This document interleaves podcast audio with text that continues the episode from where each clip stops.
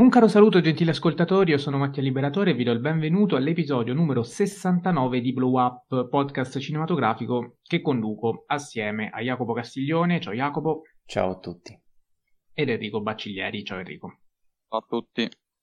Dunque, la puntata di oggi è dedicata all'analisi di quattro film di David Cronenberg, nello specifico si tratta di Videodrome del 1983, Crash del 1996, La promessa dell'assassino del 2007 e Cosmopolis del 2012.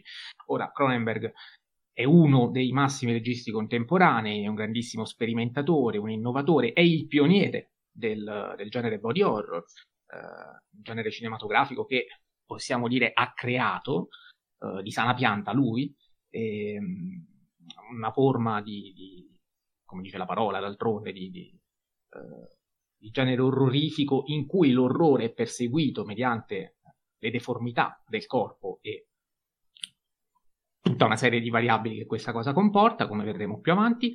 E, ehm, come detto, è un autore a cui piace cambiare molto, eh, anche esplorare nuovi generi, perché eh, non ha diretto soltanto body horror. Eh, e questo porta tante volte magari a deludere eh, i suoi i suoi, i suoi fan più accaniti, soprattutto quelli legati al primo periodo, negli ultimi film sono stati un pochino più, più freddi e affronteremo magari anche questo argomento perché ci è arrivata una domanda in proposito. E, ehm, ad ogni modo, dicevo, Cronenberg un autore che è in grado di declinare la sua, la sua poetica in modo eh, comunque, nonostante la diversità di genere, sempre personale, eh, capace di, di, innovare e eh, di eh, dare il suo contributo alla settima arte.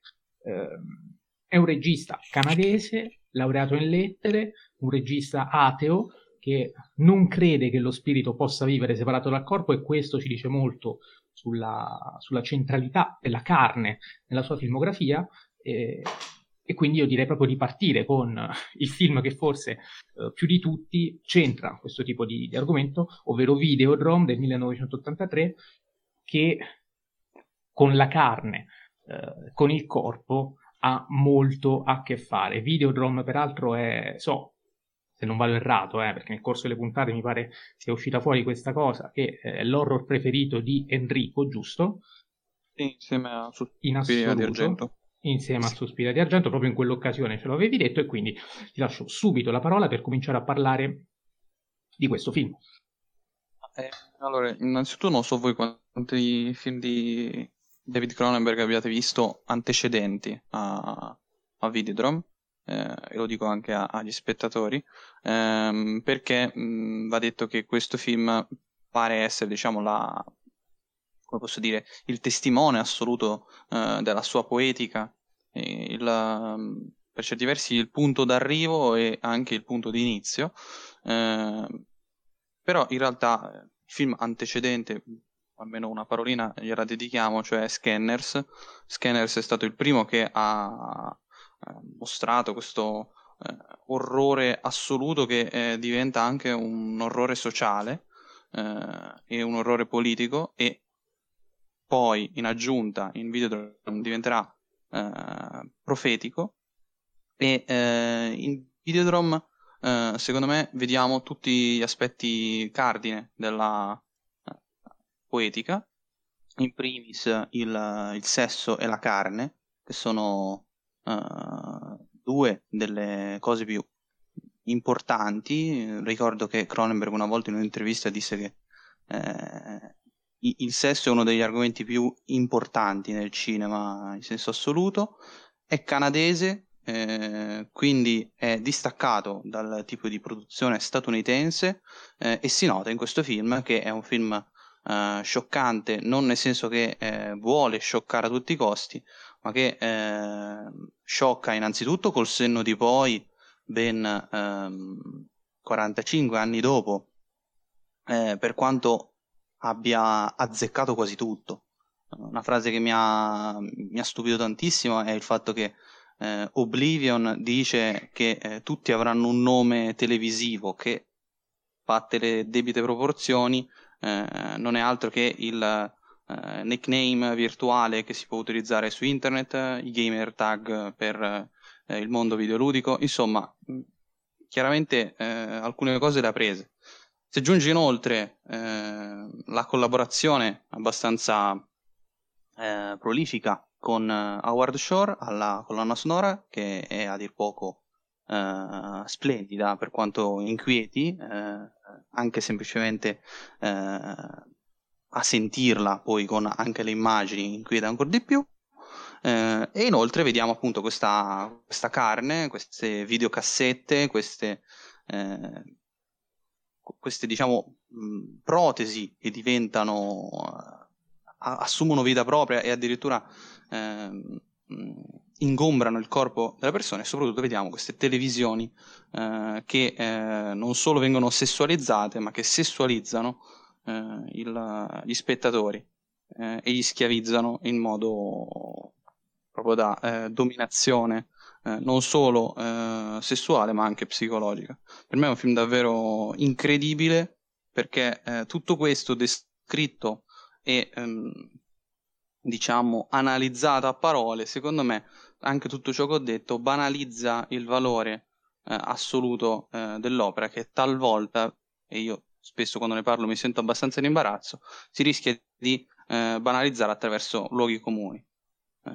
Quindi non, non so voi cosa ne pensate. A proposito, eh, per me è davvero uno dei miei film preferiti in assoluto.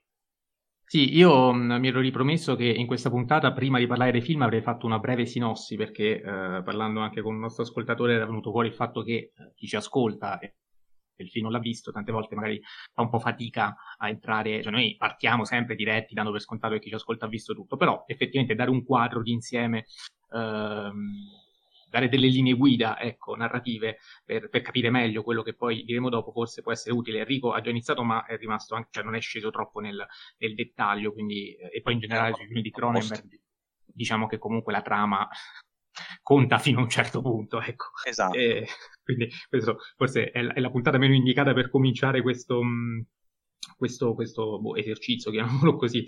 Uh, però uh, ecco, è importante dire che uh, per quanto riguarda Videorom, che siamo in Canada, l'ho già detto Enrico, c'è una... Um, c'è una, un presidente di un canale televisivo, il canale 83, che capta una trasmissione pirata proveniente però da Pittsburgh e quindi dagli Stati Uniti, e questo non credo sia un caso che è proprio in America, che comunque ehm, viene intercettata Videodrome, che è appunto questa, questa trasmissione privata, ehm, pirata, scusate, di, di, di, exploitation in cui si vedono soltanto torture e omicidi che sembrano incredibilmente reali e che poi eh, si riveleranno essere estremamente reali, andranno in qualche modo a eh, interessare il nostro Max Ren, interpretato da, da James Woods, eh, il quale rimarrà colpito uh, da, da, ciò che vede al punto tale da uh, diventarne in qualche modo vittima. Uh, e questo poi porterà a tutta una serie di, di sviluppi, di trama, di coinvolgimenti che avranno del macabro, dell'orrorifico e dello sconcertante. Lascio la parola a Jacopo e poi magari aggiungiamo qualcos'altro, sempre io e Enrico sul film. Sì, eh, a me affascina sicuramente il modo in cui riesce a prevedere la, la società contemporanea di oggi, ma soprattutto per il modo in cui eh, riesce a descriverla con, con così tanta credibilità. Eh, per, penso per esempio al modo in cui eh, fonde la, la tecnologia eh, alla carne, eh, a livello proprio fisico, visivo e non, non, è difficile fare un paragone con, con, gli smartphone di oggi che sono essenzialmente la, una sorta di, eh, di, accessorio obbligatorio a, a, al nostro corpo e, e, quindi in questo è, molto, è stato molto lungimirante. Eh, poi secondo me una delle cose eh, che forse eh, per, per gran parte di pubblico potrebbe non essere mm, così così piacevole sono le atmosfere, perché Videodrome è carica di tutte queste atmosfere oniriche, molto confuse anche, molto criptiche, che però eh, fanno parte del gioco televisivo, del gioco tecnologico per cui l'uomo eh, deve essere trascinato con delle fantasie e le fantasie della tecnologia sono allucinazioni, sono fantasie e quindi il modo in cui riesce a mescolare la realtà e la finzione anche a livello cinematografico, non solo e, si pone in condanna sociale del, appunto de, del medium televisivo e, e ci aggiungo anche quello del cinema, ma parla direttamente allo spettatore e gli spiega in che modo questo, il fruire di questa immagine televisiva possa essere compromettente, possa distorcere la realtà e, ed è quello che noi proviamo guardando il film, eh, anche grazie alla, alle te, alle, alla, colonna sonora che citava Enrico, eh, molto inquietante, molto straniante di Howard Shore. E, um, un altro punto eh, molto interessante secondo me eh, rispetto a quello che dicevo poc'anzi è il modo appu- appunto in cui la tecnologia si fonde a livello visivo, corporeo con l'uomo. Eh, per esempio è incredibile eh, il, la, l'apertura della pancia del protagonista eh, che assume un po' la forma di, di, di un organo riproduttivo femminile sostanzialmente nel quale nel, viene, inserito, eh, la, viene, inserita la videocassetta, no? Quindi è come se l'immagine televisiva sia eh, così tanto strumento di condizionamento eh, ai danni de, dell'uomo e della società moderna che addirittura penetra eh, a livello fisico ehm, le persone e quindi non solo ha un controllo mentale, psicologico, grazie all'immagine, ma ce l'ha anche carnale, sessuale. Eh, quindi da questo punto di vista è, è ancora una volta eh, geniale.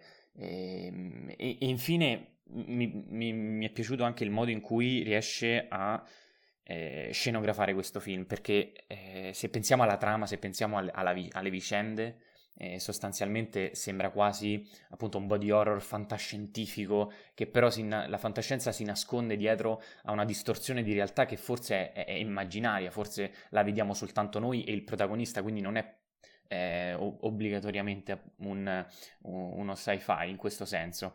E quindi il modo in cui eh, la scenografia viene... Ehm, viene riempita di tubi catodici, di fili, eh, di, di tu, tutte queste cose che rimandano continuamente all'immagine, alla televisione, alle videocassette, ma è, queste cose appaiono ovunque, nelle automobili, nelle case, anche per strada, eh, e poi al, al ruolo dell'auto, ehm, insomma, ne parleremo anche soprattutto nel, nel film successivo. Quindi è, è, un film innanzitutto che eh, esce nell'83 e può parlare assolutamente del 2022 e questa cosa mh, mm, probabilmente eh, ce l'ha in comune con pochissimi altri film eh, e poi per il modo appunto confuso, quindi registico con cui riesce a trasmettere tutto questo è, è, è sicuramente coerente mh, mm, e spaventoso quanto, per quanto sia reale. Allora, um, io guardando questo film um, sono rimasto folgorato dal, dal primo dibattito televisivo eh, che si svolge proprio tra eh, Oblivion e, eh, e, il protagonista Max, ehm, perché è un dibattito televisivo molto attuale, cioè ci si chiede se la violenza mediatica, tipica del canale di cui Max è presidente, ehm, sia pericolosa per la società, oppure se è una sana valvola di sfogo per uh, quelle che sono le fantasie, le frustrazioni che altrimenti sarebbero sì pericolose. Um, quindi una persona che potenzialmente potrebbe far del male guardando cose violente eh, riesce a placare questo, questo stimolo al, alla violenza, al male, um, oppure magari ne è influenzato, cioè quello che guarda diventa la causa uh, di un male che poi ripercuote nella realtà e comunque la si pensa al riguardo, perché questo è eh, un dibattito sempre aperto e vale ancora oggi. Um, ho trovato molto interessante il modo in cui comunque il, um, la violenza venga vista come uno stimolo a cui ormai la società è in qualche modo assuefatta. Per quello dicevo anche importante il fatto che eh, arrivi da Pittsburgh il segnale di Videodrome, perché eh, è anche un chiaro segnale rispetto a un certo tipo di televisione che è soprattutto americana, ora siamo in Canada, quindi riguarda il Nord America tutto, ehm, però anche un tipo di cinema americano, magari questo sì, ha portato la società ad essere assuefatta a un certo tipo di violenza. E quindi il modo per riuscire a rimanere colpiti ehm, è sempre più difficile, cioè è sempre più difficile trovare qualcosa che soddisfi la sete di violenza di persone assuefatte a questo tipo di stimolo. Um, e questa cosa va di pari passo con il sesso. Um, quindi non è un caso che infatti in videodrome violenza e sesso uh, siano assolutamente, uh, si muovono sugli stessi binari. Uh, portati ovviamente all'estremo, ma un estremo che è l'unica cosa in grado di smuovere ehm, lo stesso Max che sembra essere completamente sconvolto solo da quello che vede in Videodrome, tutto il resto non, non gli fa né caldo né freddo. Eh, e, e, questa è una cosa che vedremo anche, non so, in Cosmopolis, per dire, eh, a un certo punto anche lì c'è un protagonista molto algido, eh, molto assuefatto a tutto, annoiato, indifferente a qualsiasi cosa, e in una scena di sesso chiede di essere colpito con un taser per riuscire a provare qualcosa perché non riesce a provare più nulla.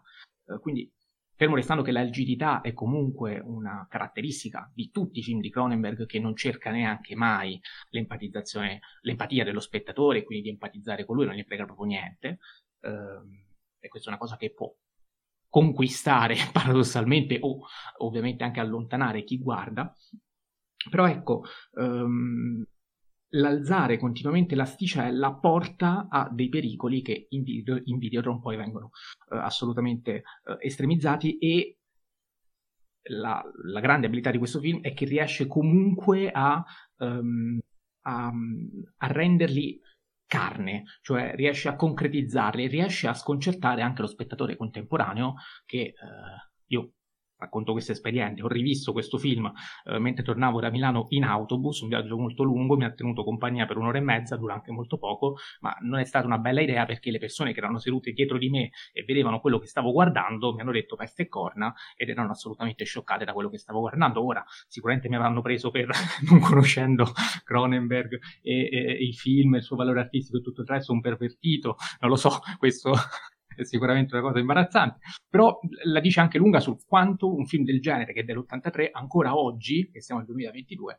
ehm, possa sconcertare, lasciare basiti ehm, e quindi ehm, disturbare eh, chi guarda anche solo di sfuggita qualche frame. Eh, Enrico, se vuoi aggiungere qualcosa, altrimenti passiamo al prossimo film che, sempre a proposito del binomio Eros-Thanatos, ha qualcosa da dirci, ovvero Crash. No, volevo dire giusto due cosette. La prima è che prima non so perché ho, ho detto 45 anni, non perché sono scarso in matematica, ma perché non so perché il mio cervello ha associato il 77 come data, quando in realtà è dell'83 appunto. E la seconda è che salutiamo ovviamente eh, quelli dietro di te eh, che ci seguono ogni settimana, certo. ogni lunedì. Assolutamente, soprattutto dopo quell'esperienza.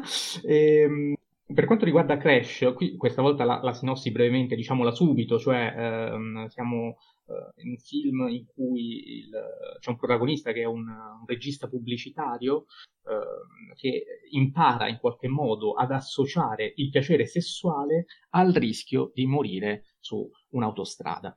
Eh, e quindi in questo modo comincia tutta una relazione contorta con eh, con una dottoressa, poi coinvolge anche la moglie in questa sorta di triangolo amoroso, incontra un altro uomo che eh, si occupa nella vita di ricostruire live degli incidenti celebri, tipo quello di James Dean, ehm, inizia quindi tutta questa sorta di eh, relazione amorosa, eh, disturbata e pericolosissima, eh, mortale, eh, con le macchine, le persone, tutto ciò che, insomma, tutte le, le, le varie ed eventuali che riguardano, riguardano questo, questo, binomio che poi eh, di Crash, se non sbaglio, abbiamo parlato molto in relazione a, a, Titan, o perlomeno si è parlato molto in relazione a Titan nella classica scena di Guarezzo già classica perché è diventata famosa, in cui la protagonista fa proprio sesso con, con che cos'era, una Cadillac se non sbaglio.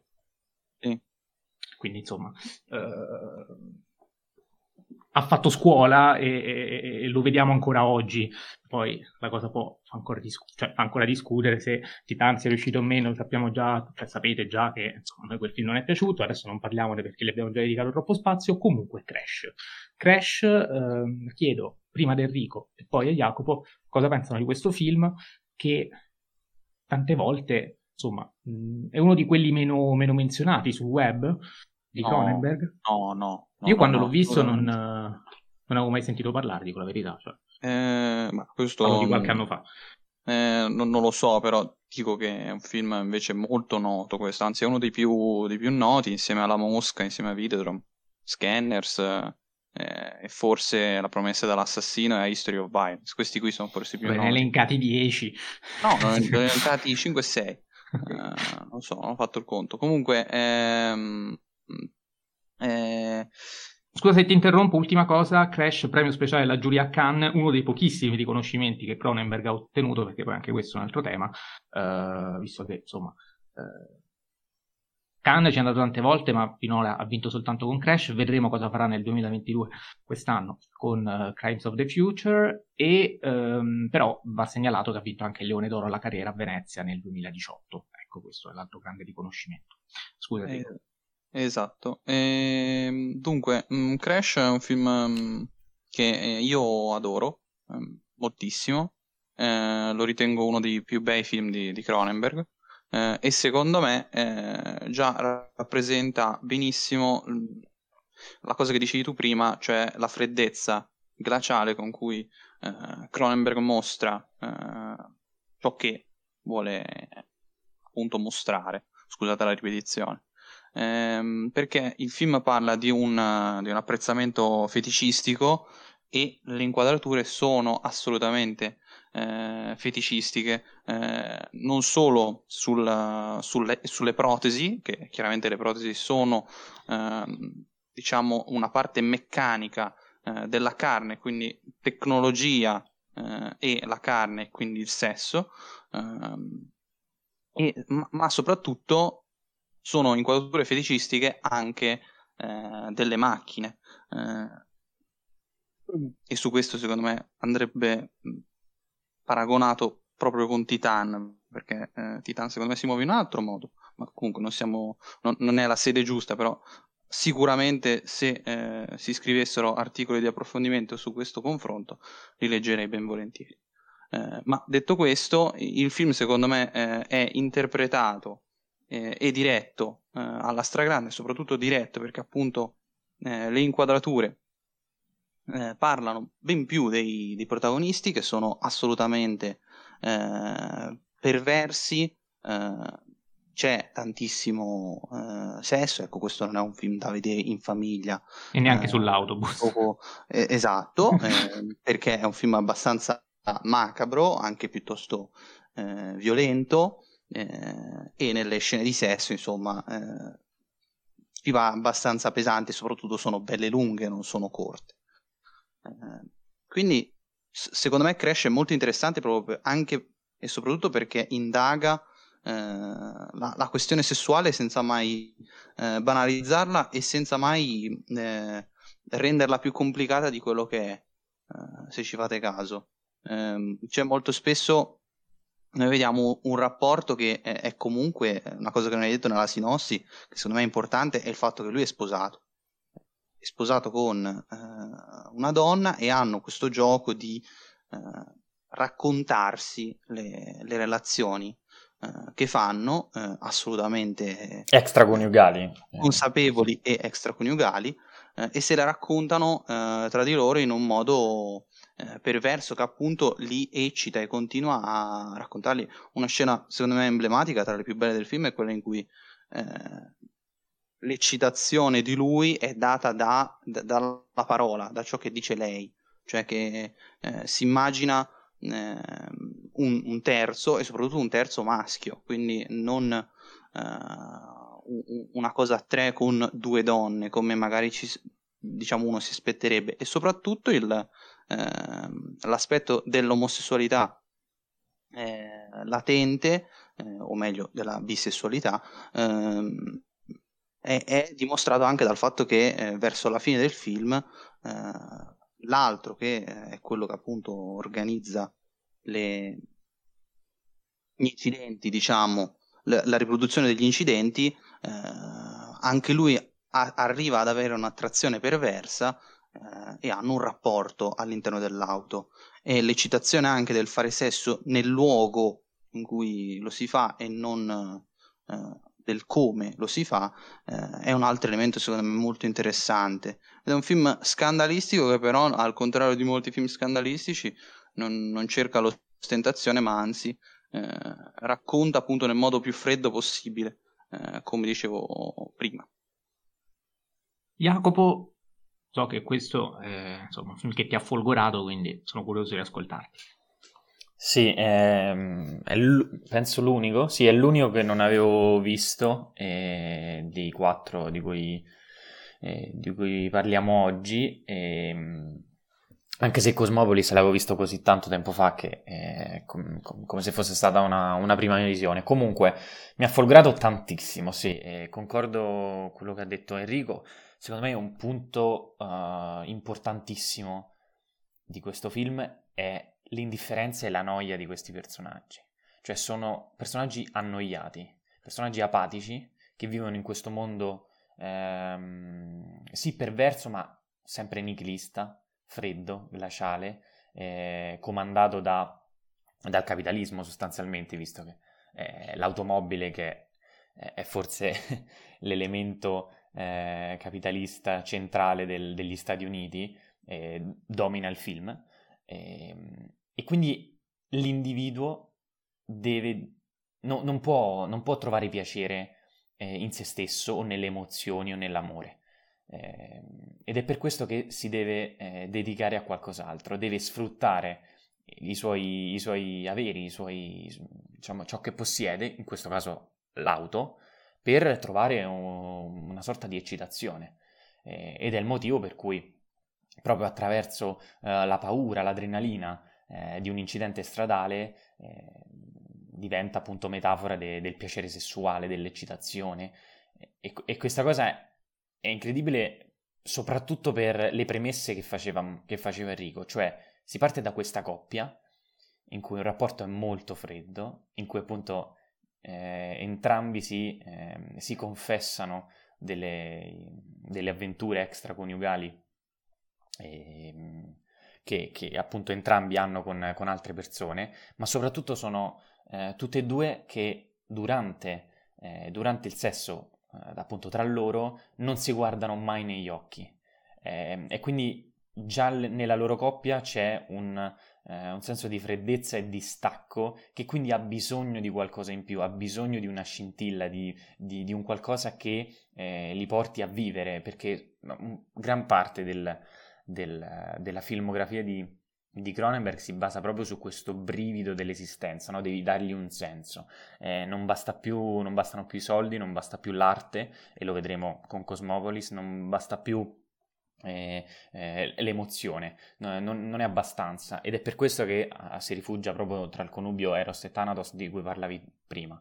E, ehm, il modo in cui lo mette, insomma, lo, eh, lo trasmette sempre a livello visivo, questa cosa mi affascina sempre, ehm, paragonandolo a, all'automobile. E quindi vediamo queste, queste, protesi, queste cicatrici che in realtà non sono altro che i segni di, eh, di incidenti automobilistici ehm, che però per loro sono atti sessuali. E, e, quindi è un sesso che diventa violenza che prima di violenza è, stato, ehm, è stata mutazione del corpo, trasformazione, eh, un contatto fisico totalmente eh, aggressivo, eh, violento, eh, immorale, eh, che però proprio grazie a questo abuso, a questo essere trasgressivo, eh, rende le cose più, più interessanti. e tu, tutto questo come viene trasmesso? Con una messa in scena incredibile. fotografia cupa, glaciale, sempre, mh, mm, cioè molto spesso dai toni blu freddi, quasi metallizzati, eh, dico metallizzato apposta perché è un aggettivo che si usa molto spesso quando si parla di vernici delle automobili, eh, questa atmosfera costantemente glaciale, ehm, incorniciata dalle musiche di Howard Shore che qui secondo me sono ancora più belle di, di Videodrome, ehm, tutto questo eh, fa sì che, eh, ah, non solo, anche le, le recitazioni dei personaggi, no? Eh, quasi inespressivi, ehm, eh, monocorde, non, non hanno, non, non hanno eh, diciamo, non si, non, si, non si, eccitano, non hanno mimica facciale, a meno, a meno di quei rarissimi casi, quegli eventi in cui eh, l'eccitazione però viene da un, un contatto sessuale, eh, che però sessuale appunto in senso eh, violento del termine. E quindi per esempio non solo quando si, eh, si, fa, si fa, del sesso violento ma, ma, quando per esempio si guarda un incidente in televisione quindi di nuovo eh, il medium, l'immagine diventa importante per una propria ossessione in questo caso appunto il sesso il sesso in modo, eh, in, in modo macchinoso, letteralmente. E, e, quindi tutto questo per me è, è fonte di, di, stimolo, è un film che mi ha, mi ha sconvolto, non tanto per il modo eh, appunto trasgressivo e eh, esagerato del termine, ma per il modo in cui riesce a rappresentare una società ovviamente eh, pervasa da capitalismo, da un, un, sesso che non si fa più non, oppure si fa in maniera eh, meccanica, robotica, eh, appunto, e, e, che l'unica cosa che, che insomma, che, che, riesce a dare adrenalina a questi personaggi umani che però sono, sono ai limiti del, della morte, tale, tale sono apatici e, e freddi, eh, e appunto è, è, il, è, il, masochismo, è la morte e, e la trasformazione proprio corporea. Eh, tanto che le, le, lamiere distrutte delle automobili sembrano, eh, cioè sono le stesse eh, dei, delle cicatrici, dei, dei tagli che, che, che, le, che, i personaggi si fanno. Eh, quindi un film per me grandioso da tutti i punti di vista eh, e poi, ripeto, il, il modo Ehm, questa cosa, eh, e chiudo qui, si ripete molto spesso nella filmografia di, di Cronenberg e l'aveva accennata prima Enrico, cioè ehm, Cronenberg lascia sempre qualche secondo in più dell'inquadratura, soprattutto se questa inquadratura eh, è un dettaglio di una cicatrice eh, orripilante. Eh, lui cerca questa rappresentazione ehm, eh, violenta, cruda, perché? Proprio perché la sua cifra stilistica di mettere al centro la rappresentazione della violenza è ciò che per lui, ovviamente, poi non, non sempre si può condividere, rappresenta eh, l'uomo e, e, il modo in cui quest'uomo cerca di, di, di vivere di, o di sopravvivere. Eh, quindi per me è incredibile. Non so se mi sono spiegato in tutto quello che ho detto, però ecco, la um, visione più che folgorante. Assolutamente, e io, vabbè, hai già detto tutto tu, volevo soffermarmi sulla, sulla fotografia eh, di, di, di, di, Peter Sucischi, che peraltro è lo stesso fotografo eh, dell'Impero colpisce ancora, eh, e diventa poi un direttore della fotografia che eh, sarà fondamentale per il cinema di Cronenberg dal momento che anche i prossimi film, ovvero eh, quelli perlomeno nella puntata di oggi, La promessa dell'assassino e Cosmopolis, uh, saranno curati da lui. E, mm, e, qui effettivamente una fotografia proprio metallizzata e, e, crea un effetto veramente bellissimo e assolutamente centrale rispetto al film. Volevo soffermarmi invece molto brevemente sul, mm, su, su quello che può essere anche un po' il discorso alla fine di questo film, cioè che c'è dietro Crash, cioè il fatto che questi uomini provano uh, piacere sessuale nella morte. In video Rome era nella violenza. Qui si fa un passo ulteriore, cioè è proprio non è tanto la violenza, ma è proprio la morte che incombe che eh, riesce a dare questo tipo di piacere sessuale. Um, peraltro, mediante l'automobile, che uh, è un, uh, un, oggetto tipicamente mascolino, cioè un simbolo della, del capitalismo, ma anche della mascolinità nordamericana. Um, riesce a, a, dare questo pericolo di morte, ma um, è un pericolo di morte che quindi porta all'autodistruzione, cioè um, noi vediamo una società in crash che riesce a provare piacere sessuale, il piacere sessuale dovrebbe portare alla nascita, alla procreazione, quindi a una nuova vita, soltanto nella morte che è la negazione della vita stessa. Quindi uh, un paradosso da cui insomma uh, non si riesce ad uscire in nessun modo, uh, e, che, e, che, in qualche modo condanna, se vogliamo, quello che, quello che, è il presente e quello che poi sarà il futuro, perché Cronenberg da questo punto di vista è molto lungimirante, lo abbiamo detto, tutti questi film comunque uh, sono sempre attuali, cioè non hanno Uh, non perdono quasi mai di attualità. E, e, anche quando sembrano lontani perché ad esempio in Videodrome c'è il VHS che oggi non si usa più eh, nonostante questo riusciamo sempre a declinarli in altro modo perché eh, lo diceva prima Enrico parlando dei nickname eh, che al tempo non potevano essere neanche pensabili o immaginabili ma eh, quella profezia di fatto seppur declinata in modo tecnologicamente diverso comunque si è avverata E, mh, parlerei invece adesso della promessa dell'assassino. Questo qui è un film uh, che un po' meno cronenberghiano, se vogliamo. Uh, adesso uh, probabilmente è quello che darà luogo a, a maggior dibattito. Non è scritto da lui. Non è scritto da lui, giusto, hai fatto bene a, a sottolinearlo. Siamo a Londra e ehm, c'è una, un'adolescente russa che muore partorendo una bambina e, un'ostetrica interpretata da Naomi Watts eh, riesce a, trovare il suo diario e, e, scopre che la ragazza era stata stuprata. Si fa aiutare eh, da, dal gestore di un ristorante che in realtà si scopre essere un boss della mafia russa, che è lo stesso, proprio l'uomo che ha violentato la ragazza, e, il quale si avvale di un autista interpretato da Viggo Mortensen, molto ambiguo, che sorveglia il figlio eh, di questo boss mafioso interpretato da Vincent Cassel, eh, che insomma devono cercare di eh, procurarsi questo diario, di togliere il diario dalle mani dell'ostetrica per occultare, eh, occultare le prove di questa, eh, di questa violenza. E, mh, mm, è un film che, appunto, dicevo, meno cronenbergiano perché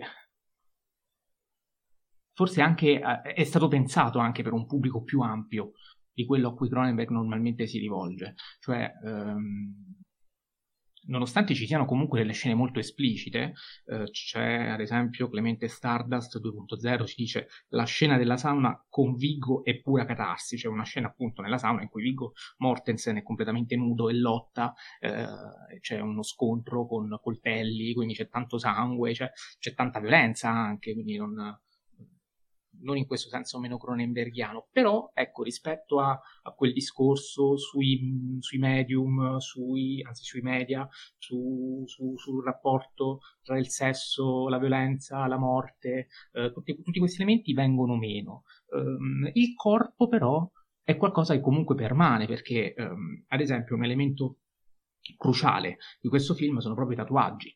Eh, dal momento che questi eh, mafiosi russi hanno il corpo coperto di tatuaggi e questi tatuaggi eh, sono una sorta di lavagna su cui disegnano tutto quello che è stato il loro passato e quello che è il loro presente, perché ci sono anche i gradi che rivestono all'interno dell'organizzazione mafiosa.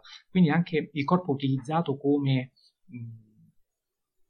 come, come cioè viene plasmato per mostrare chi realmente, uh, chi realmente c'è sotto quel corpo, in realtà lo si vede già da fuori.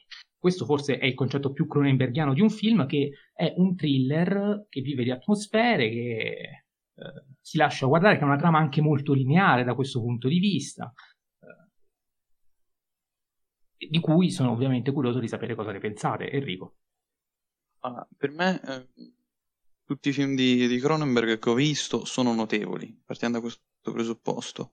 Questo secondo me è molto interessante da analizzare a livello produttivo, perché è un film che, eh, se non sbaglio, è la seconda collaborazione con Vigo, non lo so, potrei aver detto sì, una minchiata. Sì, sì, sì, no, no, no, ah, la okay. seconda e quella precedente c'era stata due anni prima soltanto, quindi ha fatto due film consecutivi con A History of Violence. Eh, esatto, ed è il primo film girato interamente al di fuori del Canada. Eh, è un film, tra l'altro, che, in cui c'è il russo, eh, in maniera massiccia. Eh, quindi è interessante notare che eh, in un film di Cronenberg l'inglese non è più la lingua principale, visto che nei film di Cronenberg spesso il rapporto con gli Stati Uniti è protagonista. un altro film di cui non abbiamo parlato, La zona morta, è, è evidente che sia un forte attacco agli Stati Uniti da appunto un canadese. Eh, invece in questo caso c'è un forte attacco della mafia russa. Eh, ciò che secondo me però ha di Cronenbergiano questo film, nonostante appunto non sia scritto da, da, da Cronenberg, ma sia scritto da eh, Steve Knight, che di recente abbiamo potuto ascoltare in um, Spencer di Larrain, eh, secondo me il punto è che eh, in questo film di Cronenbergiano c'è il rapporto eh, tra mascolinità e sesso eh, che è molto sfaccettato perché il sesso può essere violenza, quindi può essere anche eh, modo con cui il potere e appunto nasce di conseguenza anche la morte, ehm, esercita appunto su, su, sulla morta di quattro 14 anni da appunto un pedofilo come eh, Semyon, eh, ma allo stesso tempo eh, il sesso può anche essere eh, latente, può essere complicato, può essere socialmente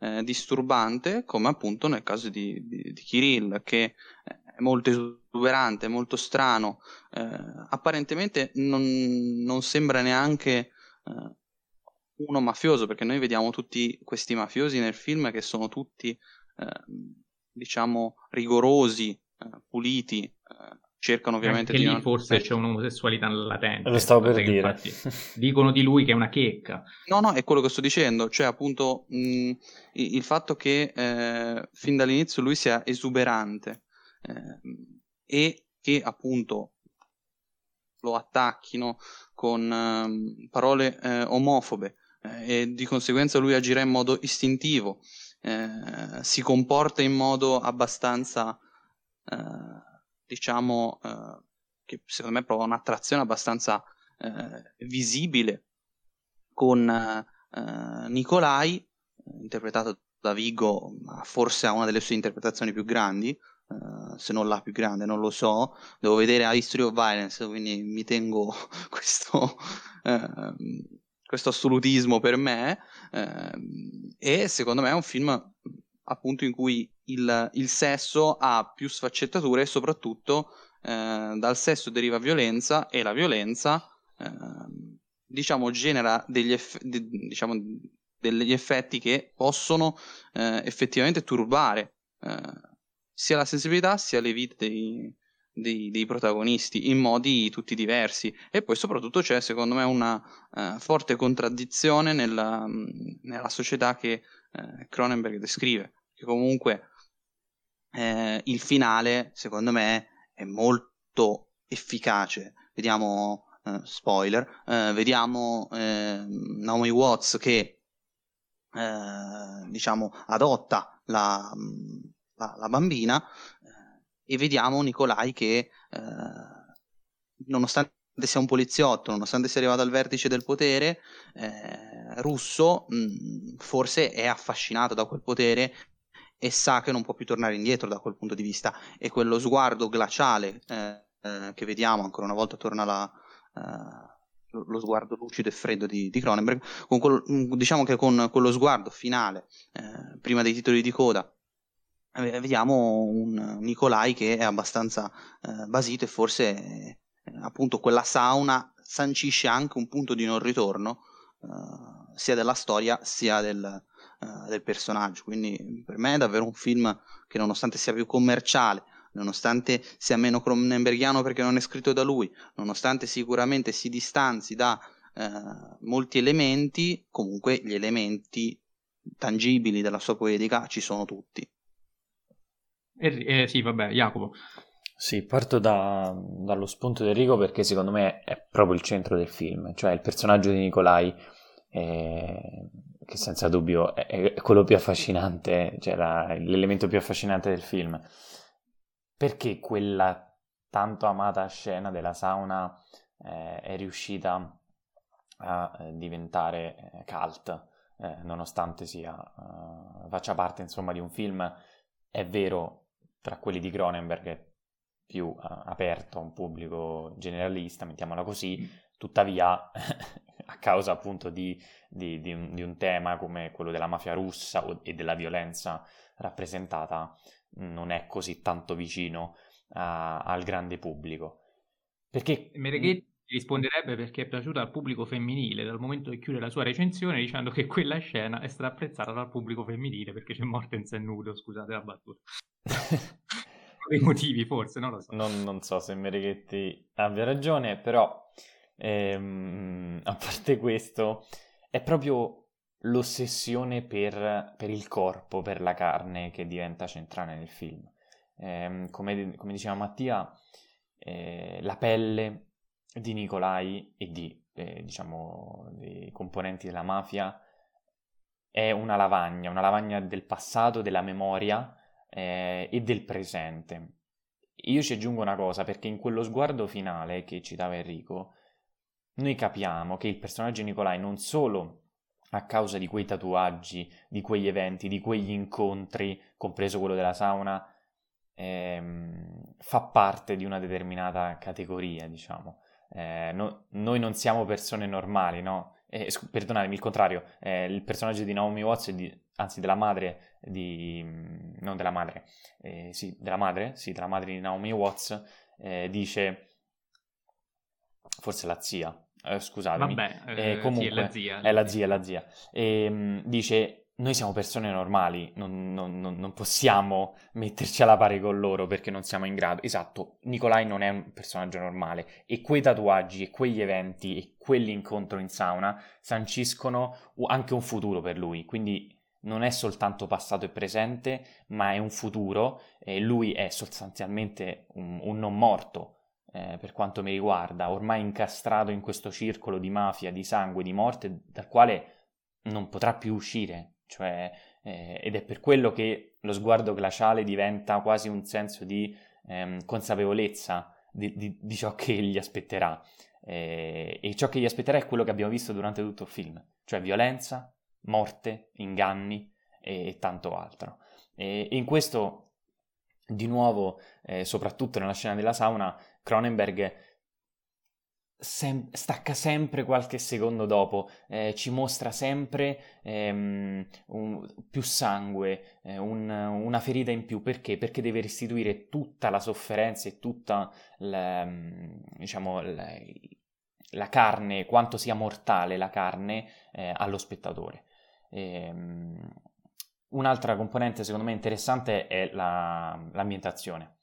Eh, intanto una fotografia straordinaria che riesce a rendere Londra eh, altalenante alcune volte nel modo in cui viene rappresentata. Molto spesso è gelida, soprattutto nelle strade, ehm, nelle case, eh, quando si è in auto. Ehm, altre invece sembra cioè la fotografia è molto più calda e questa Londra, soprattutto all'interno del ristorante, eh, con questo color rosso fortissimo, diventa ancora più inquietante perché la perfezione è quasi, ehm, un, quasi del, una scenografia barocca, eh, molto eh, sovietica, appunto questo rosso accesissimo, ehm, è, è, totalmente in contrasto con invece le, le situazioni eh, de, mafiose che eh, avvengono all'interno. Quindi è vero che funge da copertura a livello proprio narrativo, ma eh, diciamo, porta avanti, secondo me, eh, anche a livello tematico il, il concetto di eh, contrasto mafia, eh, violenza e dall'altra parte invece um, diciamo, una patina più, più calda, più eh, piacevole da un certo punto di vista allo spettatore. E, um, ciò che secondo me, qui forse arriviamo al punto di cui parlavamo fuori onda, um, lo rende un film forse meno interessante rispetto a tutta la filmografia, eh, come già riveduto Enrico, di film notevolissimi, eh, se non eccellenti o capolavori di Cronenberg, è probabilmente la semplicità e il modo in cui viene confezionato il film. Eh, a me il, fi- il finale e in generale il modo in cui Cronenberg mette al centro della vicenda, al pari di, Gona- di Nicolai, il personaggio dell'ostetrica, eh, sicuramente interpretata divinamente da, dalla Watts, però secondo me un po' demonizza eh, l'intera struttura eh, del film. Eh, questo contrasto innocenza, eh, violenza non funziona eh, a tal punto da, eh, da, farmi urlare al capolavoro. detto questo, cioè, ehm, per me rimane un film grandioso. Vi chiedo una cosa, visto che ehm, ho letto, non ricordo dove, eh, la, andrò a cercarlo più tardi. E, molti dicono che la scena in cui si svela la, diciamo, la vera professione di Nicolai ehm, faccia perdere un po' il senso a questo personaggio che diciamo, non andava probabilmente svelato ehm, tutto il suo passato e che quindi il suo essere forse poliziotto, forse no, eh, la, insomma l'avrebbe reso forse più, ancora più interessante di quanto non lo, non lo sia già. Eh, però attenzione, per come è costruito il film invece secondo me è importante che ci sia questo pezzo, cioè ehm, fa parte del, del, target di film. Se tu sei, sei, è per sei, quello il problema. eh no, però dico, eh, se fai un film in cui eh, ti rivolgi più o meno diciamo a, a, a tutti, ecco, con, insomma, ci sono le scene di violenza, però ehm, da un punto di vista narrativo eh, è molto semplice, quindi gli dai anche una conclusione, gli dai, cioè fai capire a tutti cosa è successo. C'è una divisione molto netta dei buoni e dei cattivi.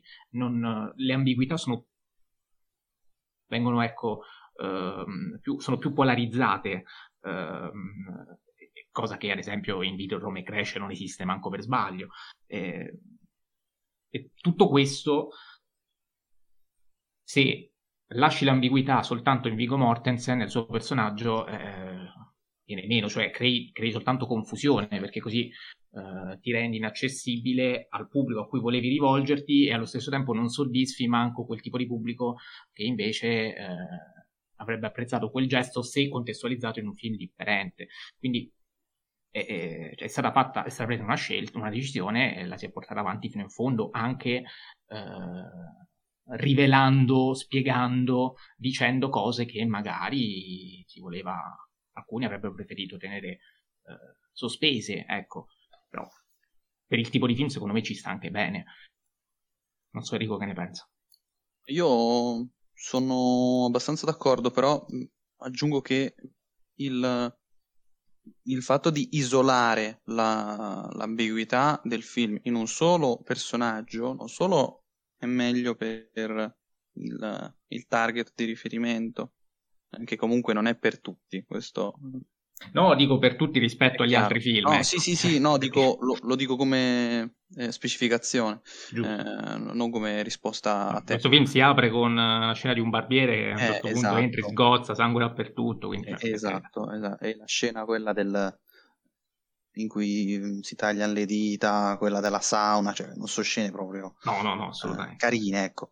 Eh, comunque dicevo, fa- la scelta di isolare, eh, secondo me, è molto buona anche in virtù del fatto che comunque questo film è un neo-noir, quindi eh, comunque il, eh, il, il personaggio eh, protagonista è, è colto da sinceri e profondi dubbi, perché comunque, ripeto, anche il finale così glaciale a suo modo è efficace. Poi, mh, chiaro che secondo anche secondo me non è, un, non è un capolavoro questo, però è comunque un film molto bello, ecco.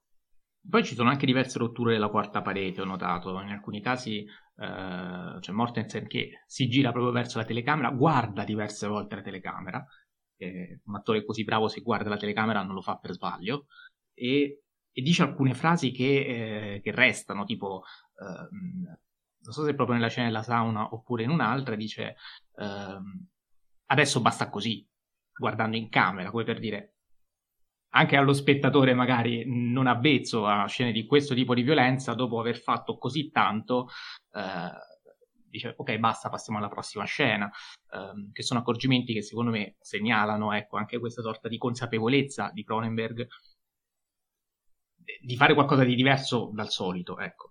Um, e utilizza l'esperienza della rottura della quarta parete secondo me anche per segnalarlo a chi magari sta attento e, e, e si può anche divertire rispetto a questo tipo di violenza diversa che comunque insomma uh, permane. E, ehm, parlerei a questo punto di Cosmopolis, l'ultimo dei quattro film di cui ci occupiamo quest'oggi, film del 2012. Questo dei quattro è sicuramente il meno violento, uh, però non me la sento di dire che questo è per tutti, perché? Perché la trama è veramente ridotta all'osso. Uh, c'è un uh, Robert Pattinson che veste i panni di un miliardario capitalista che uh, un certo punto a Manhattan, una Manhattan che all'inizio sembra quasi distopica, eh, però in realtà non dovrebbe esserlo, oppure sì, non lo so, non si capisce, resta sospeso. Una Manhattan eh, in cui eh, ci sono varie proteste, ci sono degli anarchici che sfilano in città protestando contro eh, il capitalismo e, eh, queste cose così. certo punto c'è appunto dicevo il protagonista Robert Pattinson che decide di andarsi, andare dal suo barbiere di fiducia che si trova dall'altra parte della città, quindi deve attraversare la città uh, in limousine per, um, per, raggiungere questo barbiere e la città però è interversata appunto dai tumulti degli anarchici, c'è anche una visita del presidente degli Stati Uniti, quindi il traffico è bloccato, si procede molto a rilento, però lui si è fissato che vuole andare dal barbiere e quindi assistiamo a questo uh, a questo viaggio itinerante uh, veramente a rallentatore, uh, dilatatissimo, in cui succedono cose. Uh, succedono cose tra cui uh, dialoghi con, con, una moglie uh, bellissima ma super algida, come lui del resto, perché la coppia di protagonisti è interpretata da attori molto belli ma glaciali, freddissimi, emblema della ricchezza, di una ricchezza capitalistica, di una ricchezza che è per pochi, di una ricchezza che ehm, è un po' fine a se stessa, se vogliamo. Uh, si fanno soldi su soldi e uh, anche quando si perdono in realtà non si capisce bene cosa si è perso, quanto si è perso, perché uh, lui comunque viaggia sempre in limousine, in realtà è andato incontro a una delusione in borsa perché pare abbia perso dei miliardi, però questa, questa sorta di delusione lo spinge a fare tutta una serie di riflessioni, ma mh, la povertà non è tangibile, ecco, in questo, in questo, capitalismo che è molto fluido, un capitalismo che eh, scorre su, su, degli schermi, tant'è che infatti che la limousine, eh, anche i vetri della limousine sembrano, eh, i finestrini sembrano più degli schermi che dei finestrini, eh, ciò che è al di fuori è assolutamente eh, visibile quasi su, su dei touchscreen. E, e quindi eh, in questo contesto in cui, ecco, la limousine, altra cosa importante, è una limousine isolata, insonorizzata, rivestita anche di sughero eh, per isolarla dal mondo esterno, quindi anche questo crea molta distanza tra il ricco e tutto il resto della cittadinanza che invece è fuori, protesta e macchia la limousine di eh, graffiti e eh, graffi e quant'altro. E, ehm, e, e c'è, c'è, per tutto il film questa sensazione quasi ovattata. Uh, mi ha fatto molto specie una scena in cui ci sono appunto uh, Robert Pattinson e sua moglie uh, in un bar, ma non si sente nulla, cioè si sentono soltanto le, le loro voci. vediamo la gente che parla, perché vediamo le labbra che si muovono, ma non li sentiamo, quindi c'è sempre questa sensazione di isolamento che, uh, che, immerge i protagonisti del silenzio come se si fosse ancora dentro la limousine quando in realtà si è anche fuori.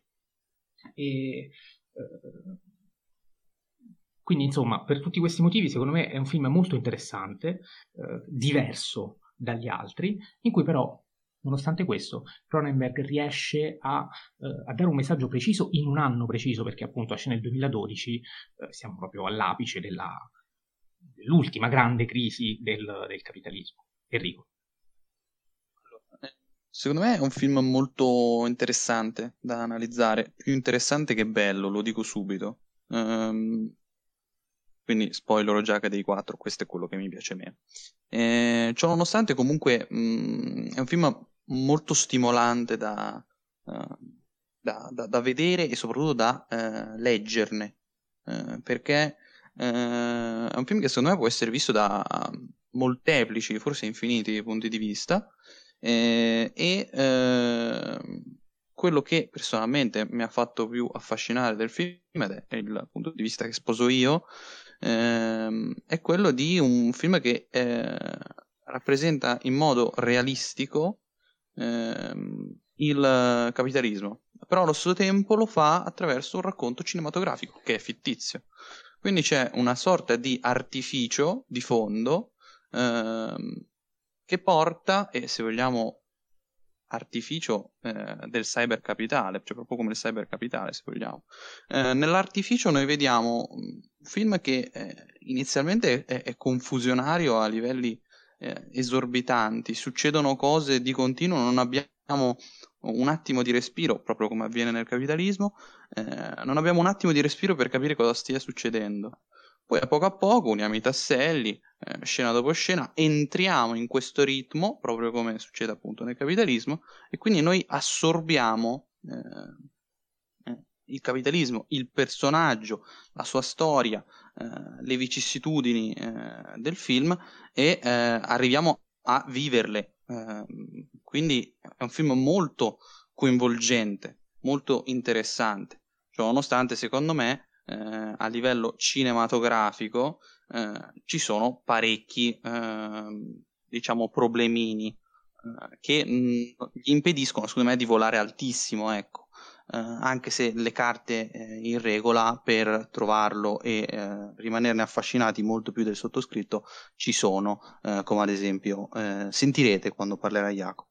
Ehm, ad esempio, secondo me il, il problema più, più grosso del film è il fatto che è verboso a livelli esorbitanti. Ehm, questo perché probabilmente so che è tratto da un, un romanzo di Don DeMille, non vorrei sbagliarmi, eh, non, non, l'ho letto, eh, sta di fatto che è, secondo me mh, ci sono troppe, davvero troppe frasi eh, nel film, troppi dialoghi, eh, alcune scene secondo me manca, eh, mancano di pathos proprio perché non c'è una pausa, cioè c'è sempre eh, un continuo dialogo estenuante e quindi i, il film forse non ti permette di eh, apprezzarlo come, come, vorresti. Cioè, nonostante comunque eh, è indubbio, secondo me, che il, uh, il film proprio stimoli lo, lo spettatore. Eh, anche in modo eh, repellente, se vogliamo, cioè uno può anche odiarlo proprio per questo motivo qui. Uh, quindi prima quando dicevo che uh, può essere letto in molteplici modi, uh, intendevo anche dire che secondo me sono su giuste tutte le letture.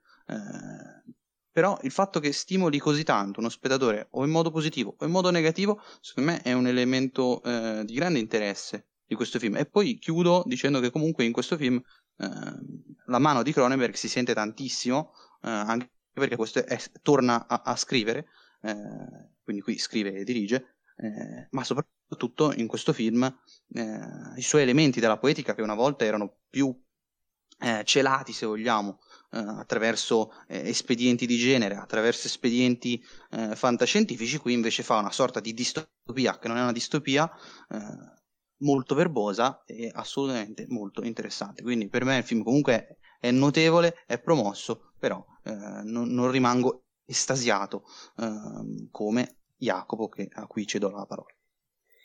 Sì, per me è un film proprio perché è più interessante e criptico in, in, molti dei suoi, dei suoi, dialoghi diventa bello.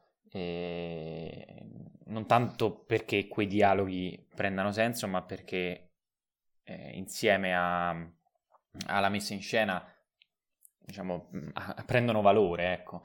E, secondo me Nuovamente Cronenberg torna a parlare di questo, di questo brivido dell'esistenza che... Questo, questo, è un film totalmente legato a Crash, secondo me. E, ehm, e l'automobile è al centro in entrambi i film, non a caso. Eh, anche, anche, nella prima scena si apre proprio con il primissimo piano della limousine. Della limousine, esattamente. Ora ci arriva la limousine perché secondo me eh, da lì si può fare un discorso molto ampio su varie cose.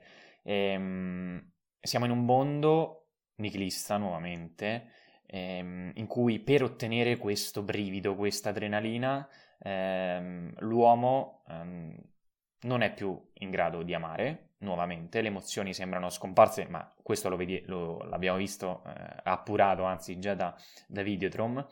ed, ed, è in Cosmopolis che ogni opportunità diventa buona per, eh, per risvegliarsi, per dar, darsi un senso. Ed è per questo che perdere milioni di euro, miliardi di euro in poche ore diventa quasi un lusso, diventa un lusso adrenalinico, quasi un modo, no? come diceva Mattia, per, eh, per fare delle riflessioni, per, eh, per chiacchierare, per mm, mettersi in gioco, eh, come se appunto il perdere denaro eh, diventi nuovamente come un incidente automobilistico di crash, quindi una forma quasi sessuale di, ehm, diciamo, di ottenimento di, di, della felicità. Ehm, e quindi il, il, motore di questa vicenda è paradossale, ma eh, funziona proprio per quello, cioè attraversare tutta la città per un banalissimo ed effimero taglio di capelli, eh, come per dare un po' credito ai propri finti, fintissimi bisogni. E, e, la, e il mondo che, vivi, che, che, che, il personaggio vive e che Cronenberg mm, sostanzialmente ci mette in scena già da, da, da, 40 anni a questa parte, è questa società eh, appunto nichilista di consumi, eh, viziata dal sesso, quello occasionale, ehm, dal denaro, dall'annichilimento dell'altro e dell'arte, eh, una scena incredibile con eh, Juliette Binoche in cui il protagonista eh, diciamo, convince appunto eh, la Binoche che sembra, oltre ad essere un amante, una persona con cui ha dei contatti economici ehm, di tipo appunto artistico, eh, per cui lui vuole assolutamente comprare questa, ehm, eh, questa non un'abbazia, una sorta di, di chiesa, di cappella, ehm, con dentro 15-16 dipinti. Ehm, e la, le cifre che che, diciamo, che lui propone eh, no, non le dice esplicitamente, ma sono esorbitanti, cioè non, non c'è limite per lui a, al possedimento di, eh, di, di, quella, di, quella, piccola cappella, come se non solo volesse, ehm, eh, volesse appunto farsi, farsi grande grazie al suo patrimonio, ma non solo vuole rendere un, un una cosa com- pubblica, sostanzialmente l'arte, privata, personale, ehm, elitaria ancora di più.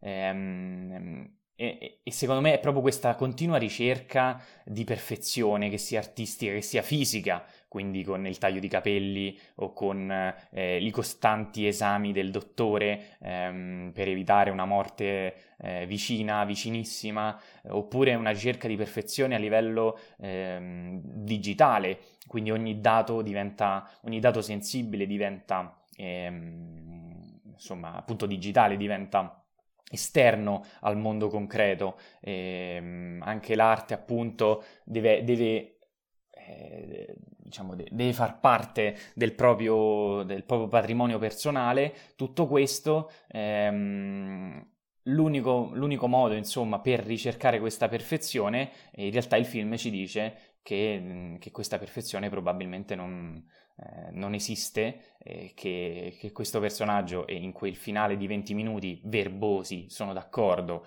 ma proprio perché carichi, secondo me, di, eh, di, messaggi, il modo in cui cerchiamo di giustificare un mondo eh, nonostante le sue assurdità, nonostante le sue anomalie. Ecco, l'anomalia è probabilmente la parola chiave di questo film, ehm, un mondo in cui ehm, il protagonista e un suo e un suo analista ehm, riflettono su, un, appunto su, su, su una sorta di, di, mondo in cui i topi potrebbero trasformarsi in monete, eh, in cui il tempo eh, viene misurato in, in, infinite parti di un secondo, eh, ma soprattutto dove l'aspetto fisico è, in, è, è, ciò che definisce l'uomo, quindi nuovamente il taglio di capelli, il vestito perfetto, la prostata, la prostata simmetrica. simmetrica, esattamente.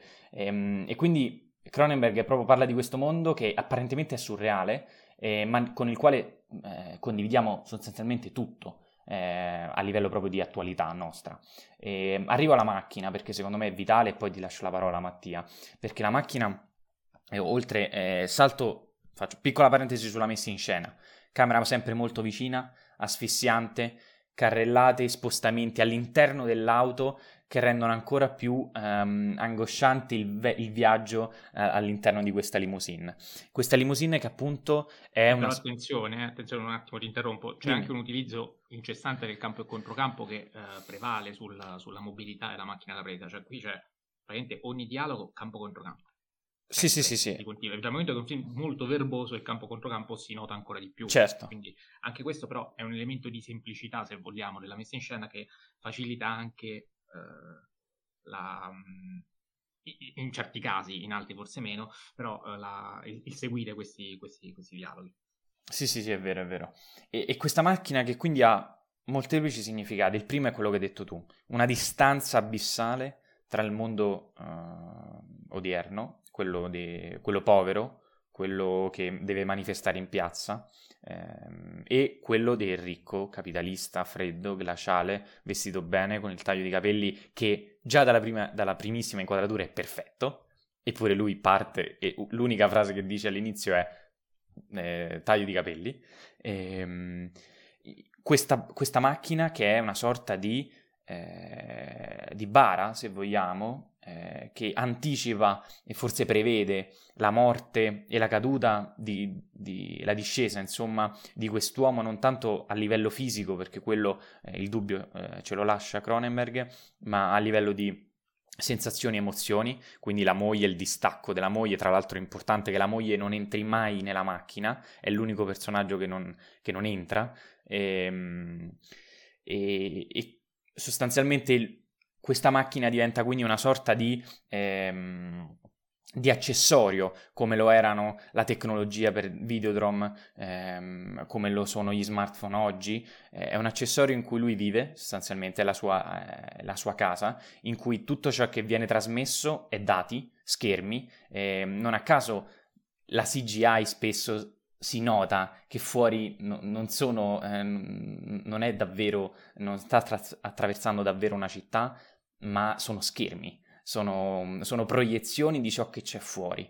E, e, questa cosa è incredibile, ma soprattutto um, in merito alla differenza eh, di classi sociali, una delle frasi più iconiche probabilmente del film è quella in cui lui spiega il perché della limousine, cioè lui non ha bisogno di ehm, di, di, farsi notare, anzi non ha bisogno di, eh, è come se non avesse bisogno nemmeno di pensare eh, alla, alla, propria macchina e quindi ehm, si omologa, tra virgolette, alla ricchezza, si omologa a quel certo tipo di vita che lo distanzia in modo abissale da tutti gli altri.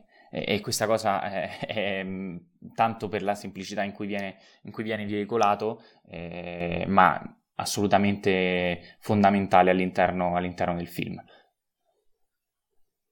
Allora, io ehm, allora, su, su, su, questo film penso che, che abbiamo, detto, abbiamo, detto, tutto, eh, anzi stato, ti sei soffermato molto, quindi ehm, non aggiungerei altro, però volevo soffermarmi eh, su quanto aveva detto Enrico in precedenza, ehm, cioè sul fatto che questo è un film distopico non distopico, avevi detto una cosa del genere, e secondo me cinematograficamente parlando, perché nel tuo discorso questo è un merito, cioè riesce a rendere la realtà distopica sì, pur sì, essendo sì, realtà. Sì, ecco. sì, sì, sì, è un merito, no, no, infatti, infatti io quando ho detto all'inizio che eh, utilizza il cinema come mh, forma di trasmissione di realismo, di come si vive e si percepisce nel, nel, capitalismo. Per dire, facciamo un paragone assurdo con The Wolf of Wall Street. The Wolf of Wall Street è fortemente spettacolarizzato, è fortemente cinematografico. Questo film invece, che ha meno virtuosismi, dicevate prima giustamente che eh, è tutto campo e controcampo, cioè, se, non mancano però i long take molto interessanti. Eh, secondo me... Mh, proprio per questo è, il film è interessantissimo a livello cinematografico di eh, appunto distopia non distopia. Cioè nonostante mh, sono più le scelte eh, drammaturgiche che mi lasciano un po' eh, perplesso. Comunque sì assolutamente rimane efficace a livello cinematografico. Poi che i dubbi secondo me nascano anche a livello cinematografico è un altro discorso sì, e, ehm, e, voglio dirti qualcosa anche sulla verbosità, perché eh, ho trovato uno, uno speciale di, di TV del 2018 dedicato a Cronenberg, ehm, su cui ha scritto un, un articolo eh, Gianni Canova. Eh, e Gianni Canova si è proprio soffermato sulla, sulla, verbosità che viene imputata tante volte in termini negativi eh, agli ultimi lavori di Cronenberg, sostenendo che questo vale un po' per, anche per uh, Dangerous Method, per esempio, uh, ma anche per Cosmopolis. Um, cioè, secondo Canova, uh, mo- la-, la, verbosità è proprio il modo con cui Cronenberg ha negli ultimi anni declinato la libido, l'eros, il desiderio del corpo, ehm, tipici dei film precedenti, qui vengono declinati nel linguaggio a un certo punto, eh, tu stesso, non mi ricordo se eh, in questa puntata, ora l'ho appuntato, non mi ricordo parlando di quale film, eh, forse di Crash, eh, ah sì, sicuramente di Crash, hai detto che l'eccitazione in Crash è data dalla parola. Sì, l'ho detto in merito alla scena in cui fanno sesso e eh, lei dice di immaginarsi. Esatto, eh. e quindi ehm, mi ha fatto anche pensare questo collegamento, il fatto cioè, eh, pur non sapendolo, ehm, pur avendo detto che la verbosità in questo film è un difetto, cosa che in parte condivido anche, eh, per carità, eh, però è interessante notare che eh, il concetto di Canova trova involontariamente una conferma. Uh, quindi questo, tutte queste che sono caratteristiche del cinema di Cronenberg possono effettivamente essere state declinate con, con, il verbo e perché no? Perché non utilizzare anche la parola come anche questo, emblema del capitalismo? La comunicazione, certo. Assolutamente, no, no, ma secondo me mh, anche in quel senso è realistico, cioè nel capitalismo si parla a manetta, Appunto. l'ha dimostrato anche McKay, se, se, se vogliamo fare un altro paragone di un altro che ha saputo fotografarlo molto bene. E, ehm, e, quindi nulla, eh, poi lui nel pezzo si sofferma anche, eh, anche su Cosmopolis, eh, dicendo che eh, anche in questo film lavora Cronenberg proprio sul virus eh, della parola, in un film che, cito testualmente, sembra parlato fino alla nausea, e ciò nonostante, tante volte vive di silenzi, perché è vero che è un, è un, paradosso, me ne rendo conto, si parla tanto, si parla tanto in alcuni momenti, in altri non succede proprio niente eh, e c'è lui che insomma è completamente attonito, freddo, impassibile ehm, e, e, subisce anche la parola che, eh, che lo circonda. Detto questo, Leggerei eh, da ultimo i contributi dei nostri ascoltatori per chiudere la puntata. Eh, ci scrive S.K, alias Autumn Freedom, che ci dice Brood troppo sottovalutato, per me addirittura più bello di Videodrome. Non so se voi l'avete visto. Eh, allora, io l'ho visto. The Brood sono d'accordo che, che, è sottovalutato, secondo me, però meglio di Videodrome eh, mi dispiace proprio no. C'è qualcuno che ci chiede qualcosa sul pasto nudo, non ci possiamo soffermare, però so che Enrico l'ha visto quindi, e so che gli è piaciuto tanto, quindi te prego, Enrico. È uno dei più Cosa grandi ne... capolavori di Cronenberg, il pasto nudo, è un film folle totale, vi consiglio di vederlo magari eh, una sera in cui eh, siete particolarmente svegli, così arrivate crollati a fine visione. È un film strano tratto da un romanzo di Barrows che non ho letto, Ehm, che è veramente mm, ai limiti di, del, dell'incomprensibile. Eh, in confronto Cosmopolis eh, è un filmetto da, così leggero da vedere in famiglia come può essere eh, l'ultimo Pixar. Ehm, e niente, quindi mm, è un film molto particolare. A me piace tantissimo. Certo è che eh, ci stanno le perplessità, cioè i motivi per cui può essere amato sono gli stessi per cui può essere odiato. Uh, è sicuramente però un'esperienza da vivere almeno una volta da cinefili. C'era anche qualcun altro, ora non ricordo il nome, forse Andrea Gobat, però non ne sono sicuro perché non l'ho segnato, che ci chiedeva su qualcosina su Existence. Non so se voi l'avete visto. Manca. Io sì, eh, sì, dici, dici, la tua allora molto rapidamente, ti è piaciuto o non ti è piaciuto, non soffermiamoci troppo. Ma a me è piaciuto molto, ma nuovamente torniamo sul punto, lì sicuramente il, il centro della vicenda è, è, la carne e il sesso, ma la cosa diciamo, più interessante forse è il modo in cui ehm, la soddisfazione e la ricerca del sesso eh, diventa un modo esistenziale e mentale per riflettere su, sulla società, come al solito, e, e, sul proprio corpo, su se stessi. E, um, è un film più... Molto legato a Videodrome anche da sì, questo punto di vista. Forse, ecco, tantissimo. Ecco, conta un pochino. Probabilmente, probabilmente perché eh, forse anche a causa del suo essere più... Ehm, sì, figlio di, di, di, quella poetica, ovviamente, come lo sono tanti altri film, eh, però meno, in, meno, influente, meno forte anche nel, nel, modo in cui veicola ciò che dice. Quindi, Nella eh, declinazione eh, del videogioco, che nel 99 comunque cominciava a essere una realtà. E poi no, anche qui da questo punto di vista. Esattamente, no, ma mi sono accorto come cioè, eh, spesso si, di, di, si parla di Matrix eh, in questo senso, ecco, secondo sì, me... Sì, è molto cartesiano, sono dello stesso anno. Per, perfettamente, esatto, questo, era questo che volevo dire. E cartesiano quindi... nel senso del cogito, cioè del dubbio di dove, dove, sei tu davvero, in quale mondo, in quale parte. Sì, sì, sì, no, è film, film che, che, io consiglio, che però non, diciamo, ris- rispetto a quelli di cui, di cui abbiamo parlato oggi, insomma, lo ritengo leggermente minore, anche se cioè, sono tutti notevoli eh, finora almeno quelli che ho visto. Uh, poi c'è Adriano della Starza, collezionista di ombre, che salutiamo, che ci chiede: I suoi film meno horror sono i meno citati e amati sul web. Per quale motivo, secondo noi? Eh, così distinto perché in perché? generale l'horror sul web è pompato, scindere. No, l'horror è, è pompato ovunque, anche nelle sale è pompato.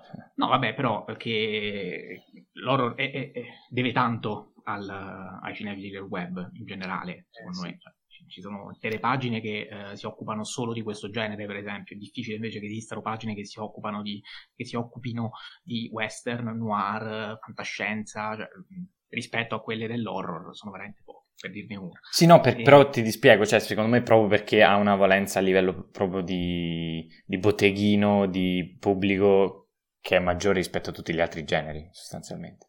Cioè, con gli amici si va a vedere il film horror insieme. E poi si va a vedere i western anche, è anche il genere con cui è più semplice, ehm, non necessariamente più semplice perché didascalico il tipo di film, eh, però eh, è più semplice che trovare quel tipo di spettatore pronto a guardare anche magari qualcosa che vada oltre la, la semplice, semplice, paura, cioè nel senso ehm, chi guarda un horror, eh, secondo me, e vede video ROM, rimane sconvolto, si aspetta di vedere un horror, gli piace, ok. Diffi- e, e, e, capisce un determinato tipo di messaggio. È difficile trovare eh, un messaggio simile in un film come A Dangerous Method, per esempio, che sembra un film in costume, eh, un film sulla psicoanalisi, eh, in cui Cronenberg, boh, c'è, non c'è, in realtà c'è, c'è tanto, proprio rispetto alla verbosità, un discorso di cui abbiamo parlato prima c'è tanto Cronenberg nascosto dietro le parole, dietro la psicanalisi, però magari ehm, uno non è neanche pronto a cogliere in quel tipo di film un certo tipo di messaggio. Ecco. Uh, sugli horror invece un messaggio come quello di Cronenberg, che è un messaggio spaventoso, è, è, trova terreno più fertile certo. e quindi certo. da questo punto di vista è più facile che uh, riesca a raggiungere il suo obiettivo. Enrico, cosa ne pensa riguardo?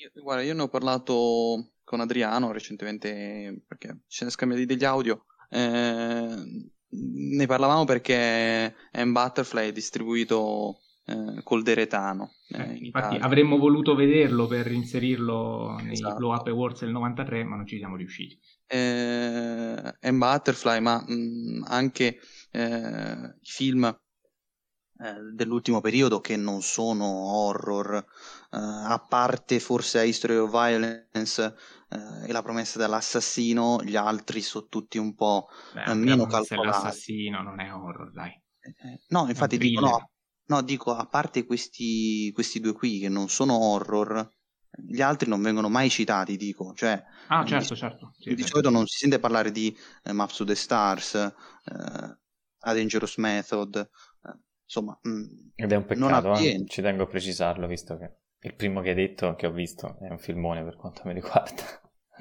E quindi se, secondo me, eh, non solo lo, perché l'horror è, è pompatissimo dalla, dalla, cinefilia, ma forse anche per la nomea di Cronenberg, cioè tutti lo conosciamo perché è il, è il, grande autore del body horror, è il grande genio insieme a Carpenter di quegli anni, quello che ha reso più politico insieme a, eh, ai grandi autori dell'horror, quindi eh, Argento. Mero, eh, Argento, Polanski, Bava. poi ci metto ovviamente anche Carpenter, insomma, tutti loro sono tutti autori che hanno reso il, l'horror veramente un'altra cosa.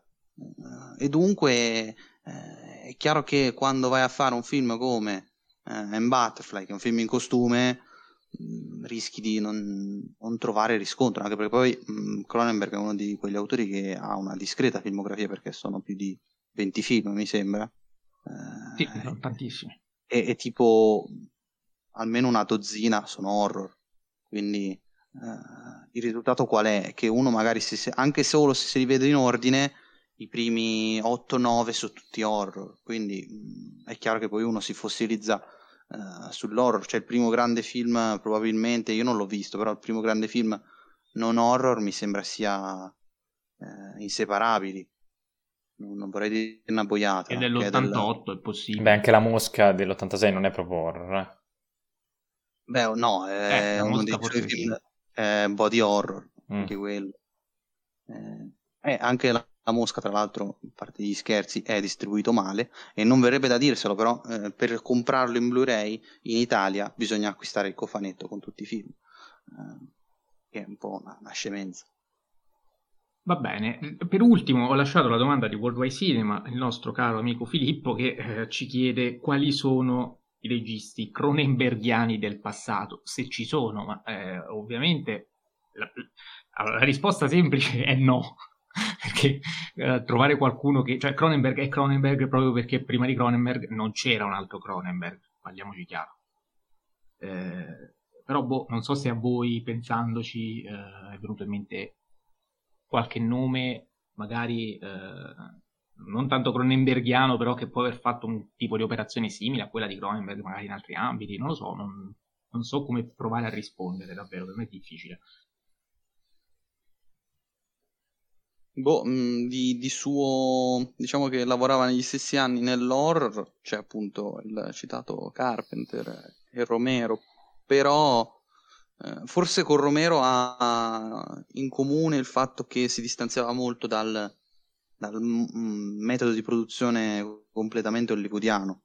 Uh, però um, non lo so, c'è quello che ha fatto Cronenberg, è praticamente impossibile. Forse Cronenberg ha delle due generato dei prodotti, quello sì, però non, lui da, non, non credo sia derivazione di nessuno. Jacopo? Non saprei dir- aggiungere altro, sinceramente. Possiamo bene, farci la domanda su chi sono i nuovi Cronenberg, però io eh, direi proprio vai. nessuno. Il figlio, per esempio, ci sta provando. Ah, sì, è vero, è vero. Non... Eh, non l'ho visto il suo film. Eh, oddio, il titolo adesso non mi viene in mente. Uh, come si chiama? Ora, ora, ve lo dico io. Possessor, Possessor sì. Bravo. Eh, non è malaccio, a me non è dispiaciuto affatto quel film. Eh, però cioè, non è Cronenberg, insomma. Cioè, è, è un body horror, però. non so se vi viene in mente. Beh, a livello di body horror c'è la Ducournau, ovviamente. Cioè, come possiamo dimenticarlo? No, Al no, io... di Titan, però, no, vabbè, più che per Titan, forse per Raw. L'esordio, quello lì sì, pure è un, è un body horror in piena regola, ancora più di Titan. Sì, sì, questo è vero. Registi emergenti, eh, poi appena iniziato, vediamo un pochino, cioè, e comunque eh, Titan è Palmador. Fa titolo, può non piacere, possiamo non essere d'accordo, però va rispettata anche la cosa per quella che è. Quindi... E... Tra l'altro adesso stavo controllando, per pura curiosità ho scritto body horror, ho aperto la pagina Wikipedia, ci sono tutta una serie di titoli, gli ultimi due in ordine cronologico sono proprio Titan e Raw, quindi tutti e due firmati Giulia ah, Sì, cioè, quindi Titan... è anche un genere poco forse... Ma sì, è poco esplorato anche perché mh, mm, eh, secondo me c'è, eh, c'è tutto ciò che si poteva dire l'ha detto Cronenberg. Quindi purtroppo è un genere molto, anche perché è molto specifico questo, non è, è come altri generi. E poi soprattutto tutti i sottogeneri dell'horror eh, hanno un po' questo problema. Pensiamo allo slasher. Cioè, lo slasher, eh, non aprite quella porta, vedi qualcosa di, di Craven, quindi Nightmare e Scream, e poi dopo... Halloween. E invece, Enrico, Halloween, stavo, stavo pensando, animazione giapponese eh, cioè, per esempio, so, un Odomo potrebbe, potrebbe, rientrare. Secondo me Sei sì. tu l'esperto, Jacopo. No, no, no. È una domanda retorica, nel senso, secondo me potrebbe tranquillamente rientrare nel genere body horror, non soltanto per Akira, ehm, anche con, ehm, con Memories, secondo me, tra l'altro, che ho visto recentemente, che non è soltanto suo. Ehm, però ecco, secondo me nell'animazione giapponese, proprio anche grazie all'animazione, quindi eh, um, ci sono degli autori. in Giappone non c'era hanno... quella specie di. come si chiamava? Tetsuo? Esiste? Eh, sì, Shinya Tsukamoto. Eh, quella ro- però quello lì mi sa pure era vecchiotto anni 90. Dovrebbe essere, sì, esatto. Quindi niente, scusate, eh, scusa Jacopo, continuo. No, no, no, questo chiedevo a Enrico visto che mi è venuto in mente il modo in cui sfrutta la metamorfosi del, del corpo per, ehm, proprio a livello figurativo, visivo, eh, in modo anche molto ehm, eh, straniante, ehm, schifoso a volte, può essere ehm, accostato a, al modo in cui sfrutta Cronenberg ehm, la carne in particolare all'interno de- dei suoi film. Non lo so. Sì, cioè secondo me, ri- ripeto, sicuramente eh, i prodotti ci sono. Eh. È prima che, secondo me, prima di Cronenberg, che io sappia, mm, c'è il vuoto. Allora, ho trovato sempre sulla stessa pagina Wikipedia, Body Horror, eh, un film chiamato L'astronave atomica del dottor Quatermass, eh, diretto da Val Guest è un film del 55. Sì, anche La Mosca è, è un remake di un film del 58, ma io non, non, avendolo visto non so quanto di body horror ci siano in questi film. Questo non lo so, non avendolo visto non lo so, però segnalo a certo, certo. che ce l'ha chiesto, insomma... Eh, Rosemary's Baby, che... C'è anche Rosemary's Baby. Non so se si può considerare body horror. Cioè... Infatti, boh. È, è chiaro... Anche l'esorcista, boh. Eh, no, l'esorcista è già un po' di più. Eh, però in generale sono tutti, come posso dire, tutti modi per, eh, diciamo, sezionare eh, gli horror in modo eh, poi che uno sceglie un po' come separarli, perché poi il body horror è un termine molto generale, certo. però se uno va a vedere appunto la pagina Wikipedia vede che quasi tutto è di, di Cronenberg perché è proprio lui. Anche qui mette Alien. Secondo me Alien non è un body horror. No, no, no, infatti. Anche lontanamente. Però, boh. Possession boh. sì, di Zulawski, però lì siamo in tutt'altro eh, cinema, in tutt'altro... Uh, sì, siamo comunque sì, sì, nell'81 dopo Cronenberg, quindi... Va bene, va bene. Uh, chiacchierata live a parte, uh, direi che possiamo chiudere qui la puntata. Con la classifica, però. Ah, già, giusto, giusto, giusto. Con la classifica dei film dei nostri ascoltatori. All'ultimo posto c'è Cosmopolis con 6 voti. Cani. No, scherzo. Attenzione. no, scherzo, scherzo, no, no, scherzo. No, scherzo. No, ma sono così belli tutti e quattro che non c'è davvero modo di Beh, decidere. Comunque 6 voti, cioè, voglio dire. No, no, positivo. Eh. E poi non è neanche il tuo primo dei quattro, quindi... No, no, no, ovvio, no. ma non è manco il La promessa dell'assassino, terzo con 21 voti, Crash secondo a quota 30 e stravince, come era prevedibile, Videodrome a quota 165, quindi vabbè, Videodrome alla grandissima. Uh, so che Videodrome è eh, dei quattro il preferito anche mio di Enrico, non è però quello di Jacopo, a cui chiedo quindi uh, la sua classifica. Al quarto posto promessa, la promessa dell'assassino, al terzo Cosmopolis, al secondo Videodrome, al primo Crash. A sorpresa, Crash, vabbè, forse si era capito anche da quello che dicevi. Forse. Eh, Enrico, dopo Videodrome? Eh no, io sono col, col popolo, uguale. Attenzione, quindi in ordine cronologico di fatto. Eh, in ordine cronologico, sì. Promessa l'assassino Cosmopolis. E quindi negli anni, negli anni, no, visto che abbiamo fatto questa puntata prendendo un film per decennio, non, non, non ricordo se l'abbiamo detto inizio puntata, eh, non, non, penso, no, però non, non è palese. Banalizzazione, e quindi Enrico sta dicendo che negli anni Cronenberg si sia... No? Eh sì, esattamente quello che ho detto. Esatto, è proprio questo. E allora guardate, pur di andare contro questa, questa deriva che non mi piace neanche un po', uh, metto Cosmopolis prima della promessa dell'assassino, così siamo tutti più tranquilli. Okay. E abbiamo anche tre classifiche diverse. Eh, sono film molto diversi, però per certi versi dal mio punto di vista si equivalgono. Quindi non ho problemi a invertirli. Va bene, dicevo, saluto e ringrazio Jacopo Castiglione. Ciao Jacopo. Ciao a tutti, grazie e via Fellini. ogni, vo- ogni volta è sempre più ridicolo. Non, non, ne ha fatti di body horror Fellini. Ma lo ripeterò fino alla fine. Saluto e ringrazio Enrico Baccigliari. Ciao Enrico. A tutti, grazie e viva Cronenberg che tra l'altro non vedo l'ora di vedere con Crimes of the Future. Saluto e ringrazio tutti voi per essere arrivati fino a questo punto della, della, puntata, per averci ascoltato fino alla fine. Come sempre vi ricordo di seguirci sulle nostre pagine Instagram, la mia Stalle K, quella di Jacopo Cinemadoc, quella di Enrico Enrico Bacciglieri. Seguiteci anche sulla nostra pagina Facebook. La prossima settimana ci sarà un'intervista, se tutto va bene, un'intervista a un ospite eh, che, citiamo, che, citiamo, molto spesso. Ma che oggi non riveleremo. Non, non riveleremo quest'oggi, va bene, eh, quindi seguiteci appunto per scoprire di chi si tratta. E, ehm, quindi niente, Vi saluto, vi ringrazio, ci sentiamo il prossimo lunedì. Fuori vita la nuova